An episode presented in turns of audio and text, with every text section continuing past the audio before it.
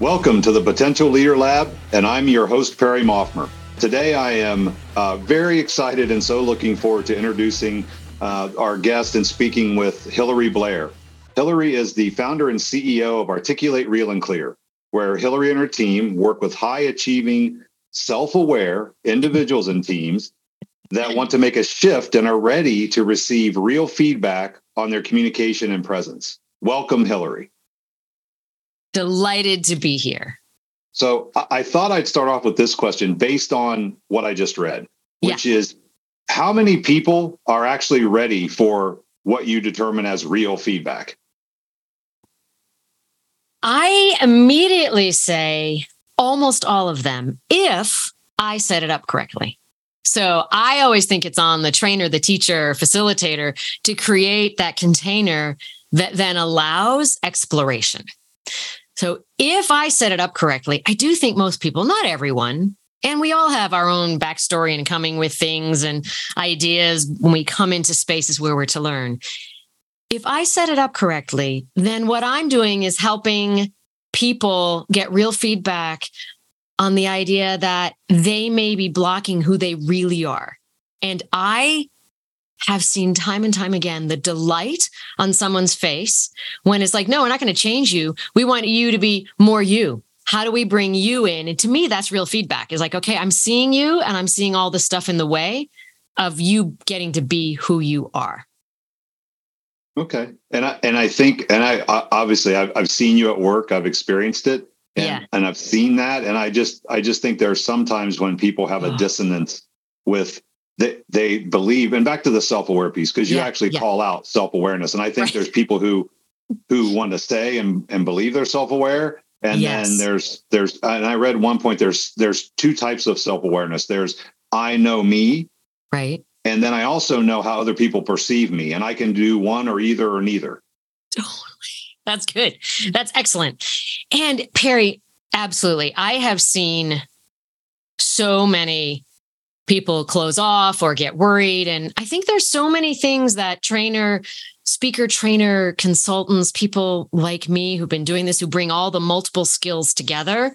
And I have seen that as well. And sometimes I see an injured animal or something, right? And I'm coming, and if I come at it correctly, I feel like I can connect in a way. And not always, right? So not always. Depends how many defenses are there. I think that there is a history of feedback, and feedback being correcting people versus feedback being freeing people. And I think there's been so much of this idea that there's one mold, there's one way to be. And so I am coming in to get you to be that way, to be that kind of leader, versus, you're this kind of person. How do we free you up and allow you to show up as that person you are being a leader? And I think we come from our sports, theater, music background, having received a lot of feedback. So I think we come in often, if we've had good coaches, right? We come in open. And then I think when we're in the business world, something we get slammed or shut down at some point. And me too. Let me tell you, I have the same adrenaline rush when I can feel that feedback's coming with like a, that's wrong. This is right. Yeah. And I think that's a really great point too. I think we do have a tendency, and I talk about, I talk a lot with people about judging. And that, we can't, and I tell them we can't live, love, or learn if we're judging. Yeah. And so I think we do have a tendency to look at things binarily, like when they're in the business world, they're coming at it, it's either good, bad, right, wrong, black, white, And so to your point, it's, we oftentimes don't hear it and go, it was so, and this is the other thing about feedback. And I'm going to, I jumped right in. I'm going to circle back so we can hear more about Articulate Real and Clear. Oh, but sure. I had somebody tell me one time, we did an assessment, and there was a ton of feedback on it. And the coach said, here's what I want you to do. I want you to get a red, a yellow, and a green highlighter. Okay. And I want you to highlight the stuff in green that you agree with and want to change. I want you to highlight stuff in yellow that you have to investigate. And then I want you to highlight the stuff in red that you're just going to flat out ignore, because it's up to you. You can take it or not take it. It isn't right. It isn't wrong. But you can choose. right? Start, stop, continue, all those kinds of things. And to your point about the not like being in that judgment zone, that what you just said is a great expansion on that thought, like a little deeper dive on what you're saying is that is a judgment that's about where am I, my self-awareness thing. I have to be discerning. Let's say it's discerning, right? And that great distinction between judgment and discerning. And I think that when we're in judge mode, that real heavy, this is right, this is wrong, I'm out of here, that it isn't, there's lacking self-awareness and environmental awareness. Like, wait a minute, if we're looking at judgment as an awareness of what's going on versus judgment of I'm going to just shut down and not be connected to what's happening, there's a big difference there. And I know you as a coach, right? Your biggest intention is to guide people, help them come out of wherever they are. And I know we share that it can be super frustrating when all they see is destruction, wall, stop sign, all of that. And you're like, no, wait, come past, come around that. Yes. So be open. And we're trying to figure out what are the words that invite them to come around the fear, come around what they only see as danger. Yeah. Yeah. And I think too, it's all who they're there to serve. Right. So, with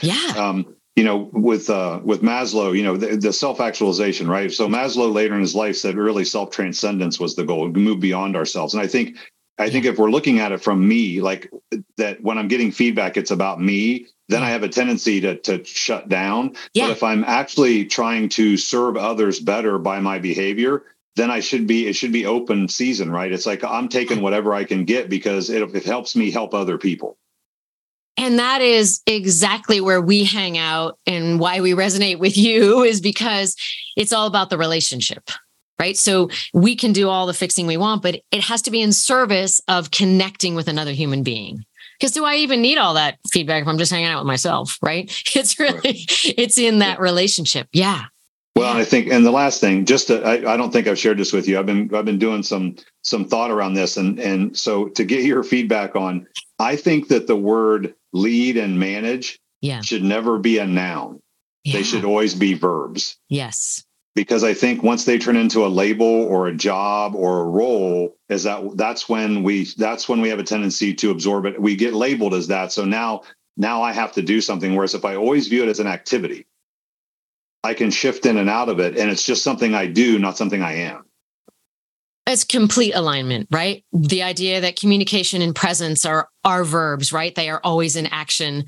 And I liken them to balance. And maybe it would be the same thing with manage and lead, right? Mm-hmm. That balance, you're always adjusting little things in order to remain in balance. And in order to lead, I have to adjust things all the time. And to manage, I have to be taking in information, adjusting for balance, it's little muscles and my connection to the environment. And I am strongly with you on that. That is, And I do think people put it almost as a destination. So then people think they're there. Like I got the job, therefore I am a manager, therefore I manage. I am a leader, therefore I lead. And I'm like, oh no, once you get there, that's when it just starts. Well, Cervantes said, right, the journey is the end. I do think it's not as much the goal, but who we become along the way to achieve it. Yeah. Right. Absolutely. It's about that. So, well, let's back up now that we got, down that rabbit hole, thanks to me. But, it's good. So tell us a little bit about you and how you came to create Articulate Real and Clear and how you see the impact, like how it's taken off. I would never have created Articulate Real and Clear had I not met a visionary. I was fully entrenched in being a drama acting, that arts teacher, arts for art's sake, also arts integration, very much using the arts in other environments to help people expand and grow. And I was happily ensconced in my little artist world. And I was in a play for children, which I love. I love theater for youth. And it's called Tomato Plant Girl. I was Tomato Plant Girl. So therefore I was a small sprout that came out of the ground eating Oreos for dirt, of course, right? Coming out. And then I grew into a giant tomato. The other two characters were Bossy Best Friend and Little Girl. A great show about friendship and about all the things that you do, Perry, which is helping people become their best selves and stand up for themselves. After the show, I was standing in the little actor line, shaking little hands. That's what we do, right? I'm shaking little hands. An adult comes by and I see this, taller body. And this person says, "Do you work with business people?" In my head, I am like, I am a tomato at the moment. And I'm feeling super uncomfortable. And out loud, I said, I probably squeaked it out with some odd voice.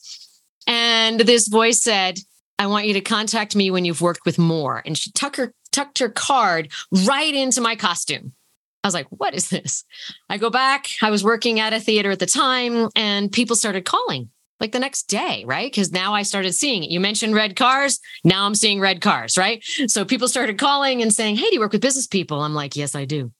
And I worked with and practiced for like 5 months because as an acting teacher, I learned very quickly, Perry, that you don't have a CEO walk in and ask them to lie down on the floor to see how they're breathing. Okay, so that is an acting thing big time. That doesn't work well with CEOs.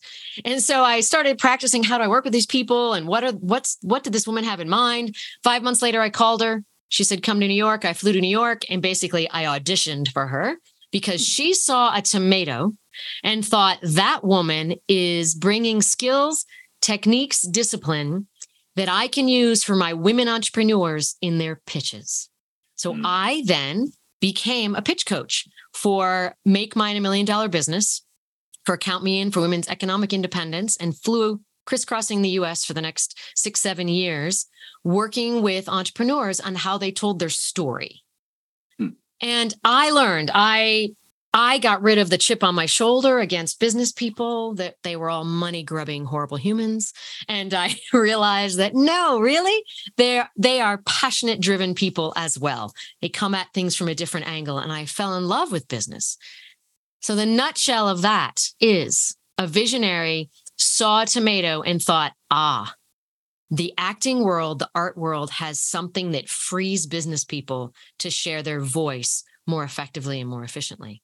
And you know that woman. I know that woman. Her name is Nell Merlino, and she is the woman who co-founded Take Our Daughters to Work Day. So she is truly a visionary.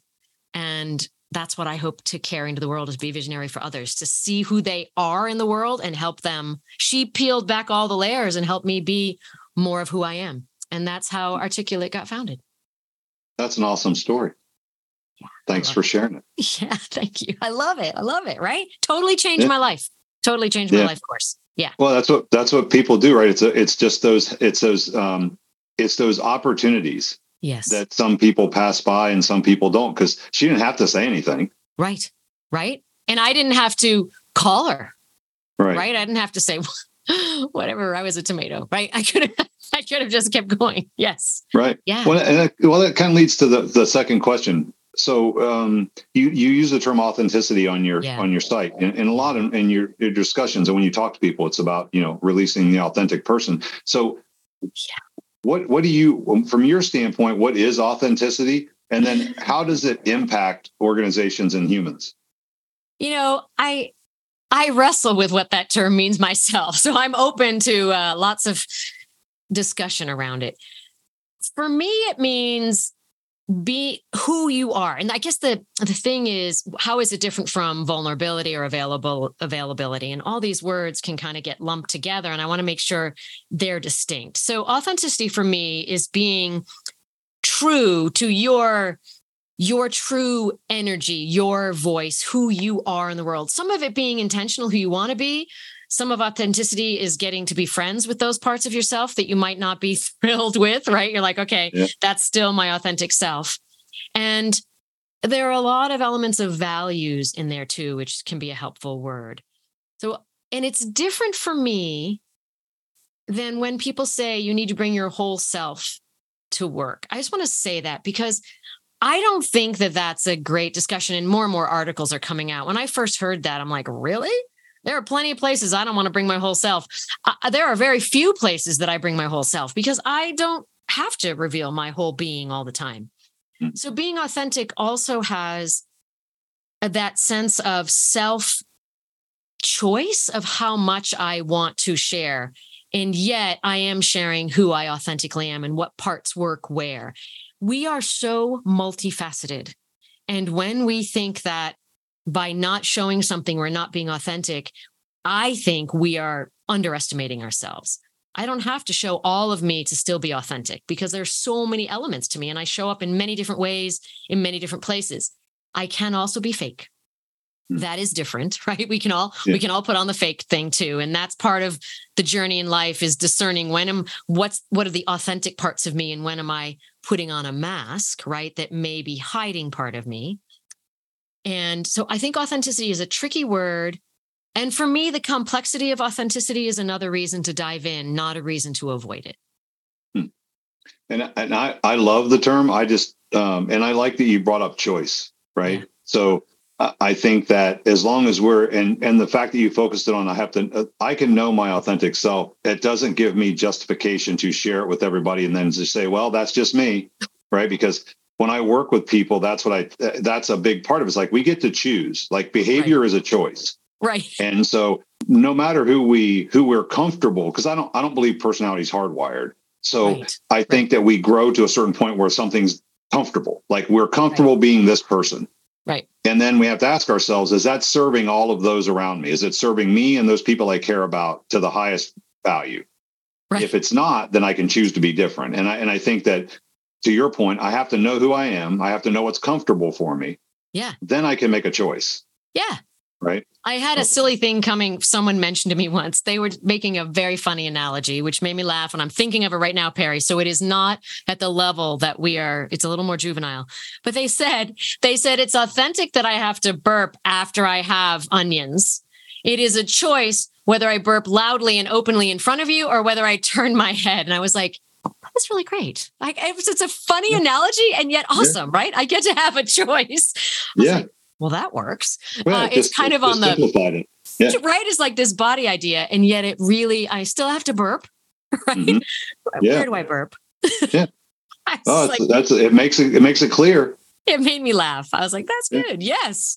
Yeah. And when we get deeper about that, to your point, there are parts of ourselves that may be not land as well. If we're thinking about onion breath, may not land as well. And do we need to bring that into the situation? Can I still be authentic by sharing that elsewhere and bringing other parts of myself? But I think that's too, not to divert, but that's also part of, I think it's one of your values for your company is to own your awkwardness, right? Mm-hmm. So that when it doesn't land well, but mm-hmm. being okay with that and just being like, oh, that didn't work. I'm not going to do that again, but not feeling, being awkward, but being okay with it. Yeah. I feel that we have overweighted for leadership, for management, for being humans in the world, being comfortable. I think we put a lot of words together into one place. And I'm noticing that over and over again. I think that imposter syndrome does it. I think that jargon does it. We take these words and then they're like magnets. They collect all these other words instead of allowing for the differences. So that idea that confidence and comfort, they are very separate items. So you get to be confident and awkward, right? We get to own both of those elements. And I get to be uncomfortable and confident. And so often I don't know why. I'm curious about it. I keep writing about it. Is it that we're trying to streamline things? Is it we're trying to make things simpler? I think sometimes simple is important. And yet sometimes there are words that we can create and use, let's talk about jargon, that can expand and bring insight and beauty to our discussions. If we keep simplifying instead of exploring language, I think we miss an opportunity. And when we keep saying, please come back to the language that everyone can understand, I completely agree. And how about we keep introducing imagery and ideas and other ways to describe things without it being wrong? And with imposter syndrome, everything gets lumped into that. I'm uncomfortable. I'm nervous. I'm insecure. I'm like anything where I feel slightly, even a little bit awkward. Now I have imposter syndrome, right? And we just put everything in there versus separating those out and going, imposter syndrome is something. Allow that to be that. You can be uncomfortable, you can be insecure, you can be all kinds of things. And it doesn't mean you have to have imposter syndrome, right? And the same thing with jargon. There can be these beautiful explorations of words and images that work to connect more effectively with other people. If we keep saying everything that's jargon is bad, for one thing, we start shaming people, which I am not happy about. Yeah. So I think that I've expanded now on the idea of awkward and comfort is I'm trying to open things up again and have us look at the detail, not to make it more complicated, but to allow it to be multifaceted, just like us. We are multifaceted. Yeah. And I think it was, words create worlds, right? Yeah. And I think that it is important too. One of the things that I picked up when we use these words, and it came out of, watching you work, was that we also have to make sure we're having a shared definition of the word. Yes. Because we run on these, and I think part of this is our culture is speed, right? Everything's got to be done quickly. Mm-hmm. So we just gloss over when we use some of these terms and think that we're talking about the same thing, when in fact we have entirely different perceptions about what that word means and what it should show up like. And our history with it, our experience with it, there's so much that goes with words. And that words create worlds is from multiple religious tomes for thousands of years. So it's been around a long time. And I love it because of that. And we'll often invite people to, hey, can I double click on that? Now, someone listening to this podcast just got irritated by me saying, can I double click on that? For me, I love the imagery because I'm at a computer a lot and I double click on something, it opens up the folder and I go deeper. So double clicking on it can be helpful. Sometimes we use images like that and it isn't, or we've now been trained to not like when people use jargon. I was raised on Shakespeare, and that guy invented a lot of words and colorful exploration for expletives, as well as for creating handbag and eyeball and all these words that he helped explore. I find using language incredibly creative. So if double clicking on a word or asking, hey, what do you mean by that?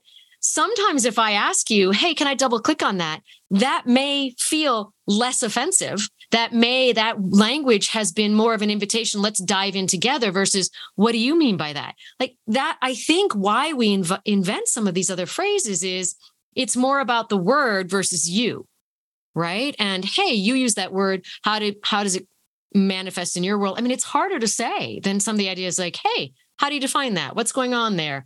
And by saying, let's double click on that. I think if we're talking about relationship, it opens up that discussion of diving in together. And we have to be curious. We have to understand that people, I mean, it can be so many words. I have been delightfully surprised.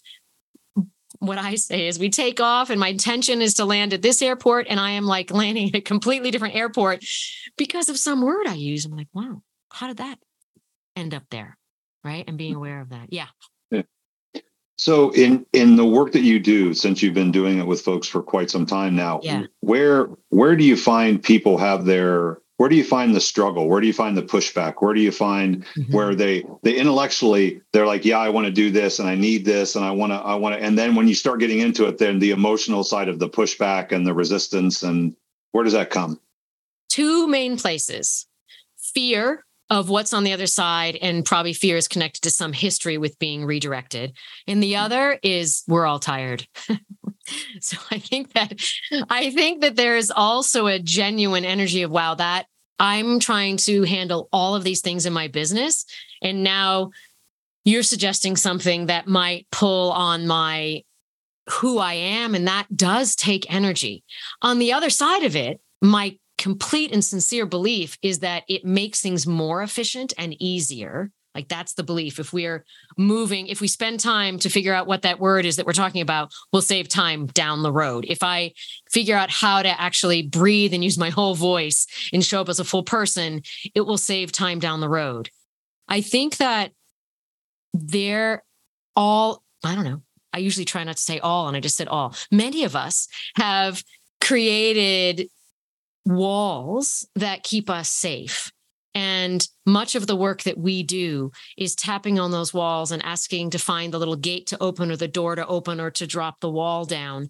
And sometimes that fear is so ingrained in us that I don't want you to see me. I'm bad. I mean, people have really bad impressions of themselves, right? And I do. I mean, I know I've got all the history and all the words that I've heard. So I do want to hide parts of myself. And then you ask me to bring it forward. My job is to make sure that there is a celebration of whomever that is. I just worked with someone the other day and they were, well, I come across as sharp, and I'm like, yes, great. Okay. That's a fabulous part of you. Instead of trying to not be sharp, let's figure out how your sharpness works to make really clear incisions into what's going on. And you become a surgeon. That's wonderful. Instead of trying to dull who you are. And that fear of, I've been told these parts of myself are bad.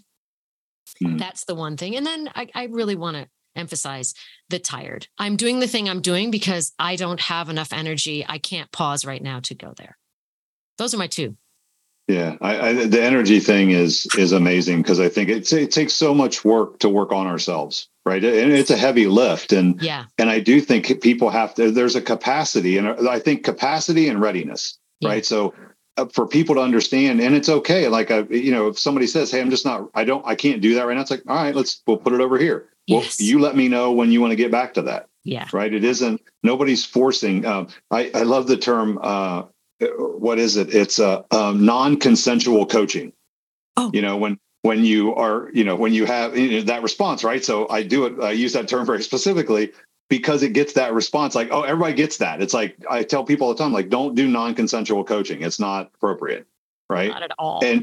And so I think there is a readiness and a capacity thing that people have to be aware of themselves. And it's okay to hold your hand up and go, hey, that's not it right now. I can't do it. I love that. I've been now having people practice because I come into the space, right? And I'm going to ask you, are you open to some feedback? And guess what you get to say to me? And they're all like, and I go, no, you get to say no to me because we empower givers of feedback and I'm the guest and we don't empower receivers of feedback. And I've been on this little soapbox that comes up for sure. And I have them practice putting that hand up. I love that, Perry, that you put the hand up. I said, everyone, I'm going to talk and I want you to do this. You don't even have to use words to tell me no. You can just put your hand up. And I had one guy look at me and goes, I cannot do that to you. And I go, I know. And I want you to. And he's like, oh my goodness, right? I can't do that. So we practice it to empower people to be self-aware enough to know I can't handle that right now, right? And even they can say yes, and then I'm giving feedback, and they can be like, not now.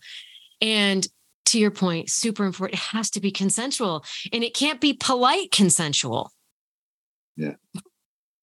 I'm supposed to say yes. So of course, this woman's come into our, training and we're doing this. Yeah. Yeah. So thank you for that. I love that. Non-consensual. I'm going to shop that. I don't call it stealing. I call it shopping. And I learned that from one of my fabulous colleagues. I'm going to shop that. Looks good on you. We'll look good on my workshops. I'll be back to the lab right after this. Leadership is not simply a position or job title bestowed on you. Being a great leader takes commitment, resilience, and the ability to be adaptive. The E3 framework will help you reimagine everything you thought you knew about leadership and unlock the leadership potential that's inside you. Head to potentialleaderlab.com/#opt-in and sign up today. Now, let's get back in the lab. Yeah, I tell people no is a complete sentence. Yes. Like you don't have to know, and you don't have to tell, you don't explain it. No is fine. Like in this context, no is sufficient. I'll move on. Yes. Yes. All right, so so this leads me into the next piece that I'm a fan of existentialism, so I do believe this, and I think that it's an interesting question to ask somebody with your background in acting. So I believe humans act their way into being. Yeah, like we come from nothing, and we can create as we go. Right. We're never static. And that's why I came up with this explore, experiment, evolve process that I use with people, because that evolution I use. I was an English major, so I'm very specific about the words I use, right? So evolve isn't change. Evolution is a process that never stops. Yes. And so I believe that's the journey we're on, and we can act our way into that being. So how do you respond or think or frame that? I don't think I'm as intelligent and brilliant as you. So I will go from a slightly lower, little shallower level, because I respond when I hear you say that, because I'm an actor, because of that idea. And acting is about being truthful in the moment. It's not about being fake. That's why people go back to school to learn how to act and figure out how to get back to that sense of how do I take a moment and be really present in that moment. And this idea of presence and the model that we use, it has to have ideas, and then you have to try it on. You have to apply it. You have to practice it. So for me, there's that element of the act in it as well, is I can think it here, but until I act on it or try it, I have no idea. We can learn about soccer by reading about it, and we can learn about a musical instrument by reading about it or watching YouTube. Until we try it on and practice it and act on it, it's still just an idea. So the giant word we use for that, of course, is embodiment. So acting is embodying those concepts.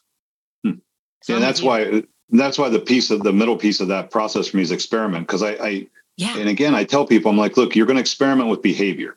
Yes. Right. So I don't like the way this works. I don't like the way the response this elicits. Like I believe that leadership is about creating a better world for those we care about. Right. Yes. So if that's my driver and things aren't working, then I have to try something new. Well, for anybody who's tried a new behavior, like if I'm going to respond to somebody differently, and I use my wife, right? So we've been married 32 years. And if we get this, I think it's called always already listening, right? So we get in a conversation, and there have been times when she said something to me, I would have normally said X, but I said Y. She responded to X. Her response was what I normally would have said. And I had to go, time out. I said, I didn't say that. She goes, yeah, you did. I go, I didn't say that. Right. So being in the moment and being able to be curious enough and own my awkwardness enough to go, okay, I'm going to act a different way now. And it's probably not going to work the first 10 times I do it. Yeah. But I have to keep doing it, because that's the vision of myself I see that I want to be in the world. That is beautiful. And I want to point out that I didn't know, like as a listener to you, right? You started the answering it, and I had some ideas in my head, right? And I purposely write down one word, so I'm thinking about it and still staying with you. And then I realize I am doing what I hope people will do. It's one of the tools that I share, which is I keep my tongue low in my mouth, and I keep my lips slightly parted, and I am breathing into listening to you, versus tongue shoved through the mouth, lips closed, ready to answer. And many of us go there. And in a podcast situation, I can be like, oh, where's it going? I want to make sure I say the right things. I want to come across. It can feel incredibly vulnerable, risky to listen and see where it goes. And I was thinking, okay, Hillary, do what you talk about. So I'm like, okay, here I am. And I thought what came to me when you said that, listening to what's happening and that she's responding, it is that idea when my tongue is shoved to the roof of the mouth and I have my lips pursed, I have already closed off to any further information versus tongue dropped, lips parted. And I think I want to, just put a shout out to your wife. Go. I think all of us can probably relate to, being there like you're hearing. It's also a time saver, right? We've done this before. We've been down this road. We're in the grooves. Oh, we're trying to get up out of those grooves. And to your point about the idea that that experiment, right? One of my favorite directors of all time, when I was doing more of my acting, she, very different than many people would think. We come in, she said, tomorrow I want you to come with 10 new ideas. The next day, I want you to come with 10 new ideas. We get to a problem. She says, I want you to come with 10 ideas of your own, and we're going to toss them in and see which ones work. So many people think that directors, it's all from them, and they're just telling people what to do. Directors are tapping into the brilliance in the room. Same with leaders, right? Tapping to the brilliance and then figuring out in my own communication, in our communication, what works. We have to be open to the possibilities. And that takes a really risky, vulnerable, awkward situation, right? For her to say, I don't know what the best solution is for this. I want you to come in with 10 ideas and we'll figure it out. I loved being directed by her. She was brilliant. And we explored and created amazing productions together. It was great. Yeah. What they always say about change, right? People own what they help to create. Oh yeah. Yeah. Yeah. So if I help to create it, I have ownership to it. So I'm going to work harder at it. Love it. Right. Instead of the other piece. So I want to be cognizant of time, your time, but what if anything has surprised you about working with people in this context that you do? Every time, the childlike delight in people's eyes when they try something on and they realize they are more themselves. And this is adults who've been leading for a long time. I still see that 6-year-old joy, 5-year-old joy. I go, how'd that feel? I go, oh my gosh, it feels great. Does it feel like you? It feels like me. Like at time, and I see hardened faces that are just open up, and that wonder of I get to be me. Awesome. Yeah, it happened in one of our meetings when I saw you speak in one of my groups. I don't know if you remember, there was a lady in one of the groups, and it was about her hands, like she talked with her hands, and it was so amazing because the piece of that that's amazing is it took nothing more than for you to give her permission, right? Like all you said was, "Well, why would you stop doing that?" And suddenly it was like a light clicked off. She's like, "Yeah, why would I? Why would I stop doing that?" Just because somebody told me at some point that that I shouldn't do it. And then, but it's almost freeing for people when they start to go, wait a minute, why do I do this? Why don't I do this? What is the mechanism? What is the story in my head around what's right and what's wrong? Yeah.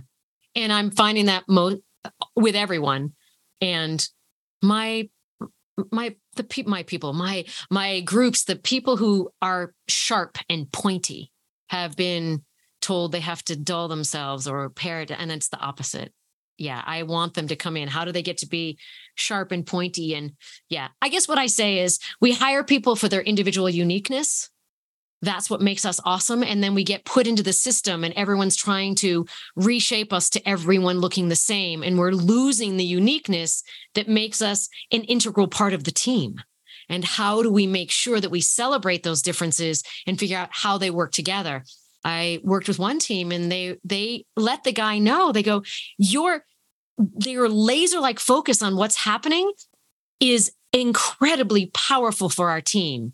And what he had to figure out is, how do I use it for good and be careful of how it may hurt people? But the only time he hurt people when he was trying not to use it, versus I sometimes use Edward Scissorhands. How does Edward Scissorhands, I know it's not the best movie, how does Edward Scissorhands learn how to cut hair and do wonderful things with hedges and not cut people in the process? Yeah. When it's, have you, you know who Rick Rubin is, right? The record producer. Yeah. Big beard. Yeah. He did Chili Peppers, Johnny Cash. So I just read his book. It's a fascinating, I would recommend his book for everyone. It's a big book, but it reads What's quick. The title? I know that's hard. Create the Creative Way. Okay. I think. But what's fascinating about it is his talk, he's a record producer. Yeah. And so just hearing the stories, not about the people, but just about ways he would open people up. And this one would just struck me, and I just want to share it because it's all about approaching things differently. So the song, I think it was Roberta Flack, First Time Ever I Saw Your Face. Mm-hmm. Okay. So he's getting Johnny Cash to sing that song. And said, he says, talking to Johnny Cash, and this was on a podcast that he was on. He said, so Johnny Cash read the lyrics, and he's like, and he just said, he goes, I can't sing this song. I don't relate to it. I don't have anything that I can bring to it. And Rick Rubin said, well, what they're talking. And he said, well, what about if you were singing it to God? And Johnny Cash just instantaneously went, oh, I can sing this song now. That is beautiful. Right. And so it's just, it's that thought process of, because he said sometimes people are recording a song and they're not getting it. He said, so I shut all the lights off and have them recorded in the dark. Hmm. And it's just being able to explore those things, right? To find a way. And I think life being open, and I think it's him. He defines humility as being willing to be taught by the universe. Oh, that's gorgeous. Right. And it's just full of that kind of stuff, but it's just opening, because he makes the comment, he goes, everybody is creative. Yeah. Everybody. Mm-hmm. It isn't a profession. It isn't a type. It's everybody can explore ways to be creative. And I think we lose that in our culture, which is central to what you do, because you're helping people create. Yes. Right. And people, oh, I'm not good at that, or I'm not an actor. I can't do that. No, yeah. you know, that's not what it's about. It's about the attempt. Yeah. Yeah. Right. Yeah. So a little sidelight there. I thought about that because I just am so enamored with that book, yeah, and listening to him talk, and just the humility with which he talks about what he does, and and all that he doesn't know. Like, yeah, he just says, I've just done this for a long time and I try lots of stuff. Right. Exactly. You know? Yes. Yes. So, yeah. All right. So is there anything that I have missed or should have asked you? Is there anything? The only thing, I guess, I don't know, two things that I would say is, it just because we're suggesting that it is important and all that, and maybe the word exploration, it can be hard. It's okay to embrace the fact that risking and trying new things can be hard, and hard isn't necessarily bad. And to allow yourself to try and to fail and to try again, which you've said. And I think sometimes when things are hard, we shy away in the work world because it seems like if it's that hard, then it's going to take too much time and that kind of thing. So it's hard to be yourself. Yeah. And it's hard to not be yourself when you don't want to be. Oh my gosh. That is perfect. That's perfect. We should just, that's our thing right there. I'm like, it's hard to be yourself. And you're like, it's hard not to be yourself. Yes. Yes. Believe me, I know. Cause I try sometimes and I'm not very successful with it. And it's not the best thing at the time. Me too. I'm with you. Yes. So where can folks find you or find out more about you?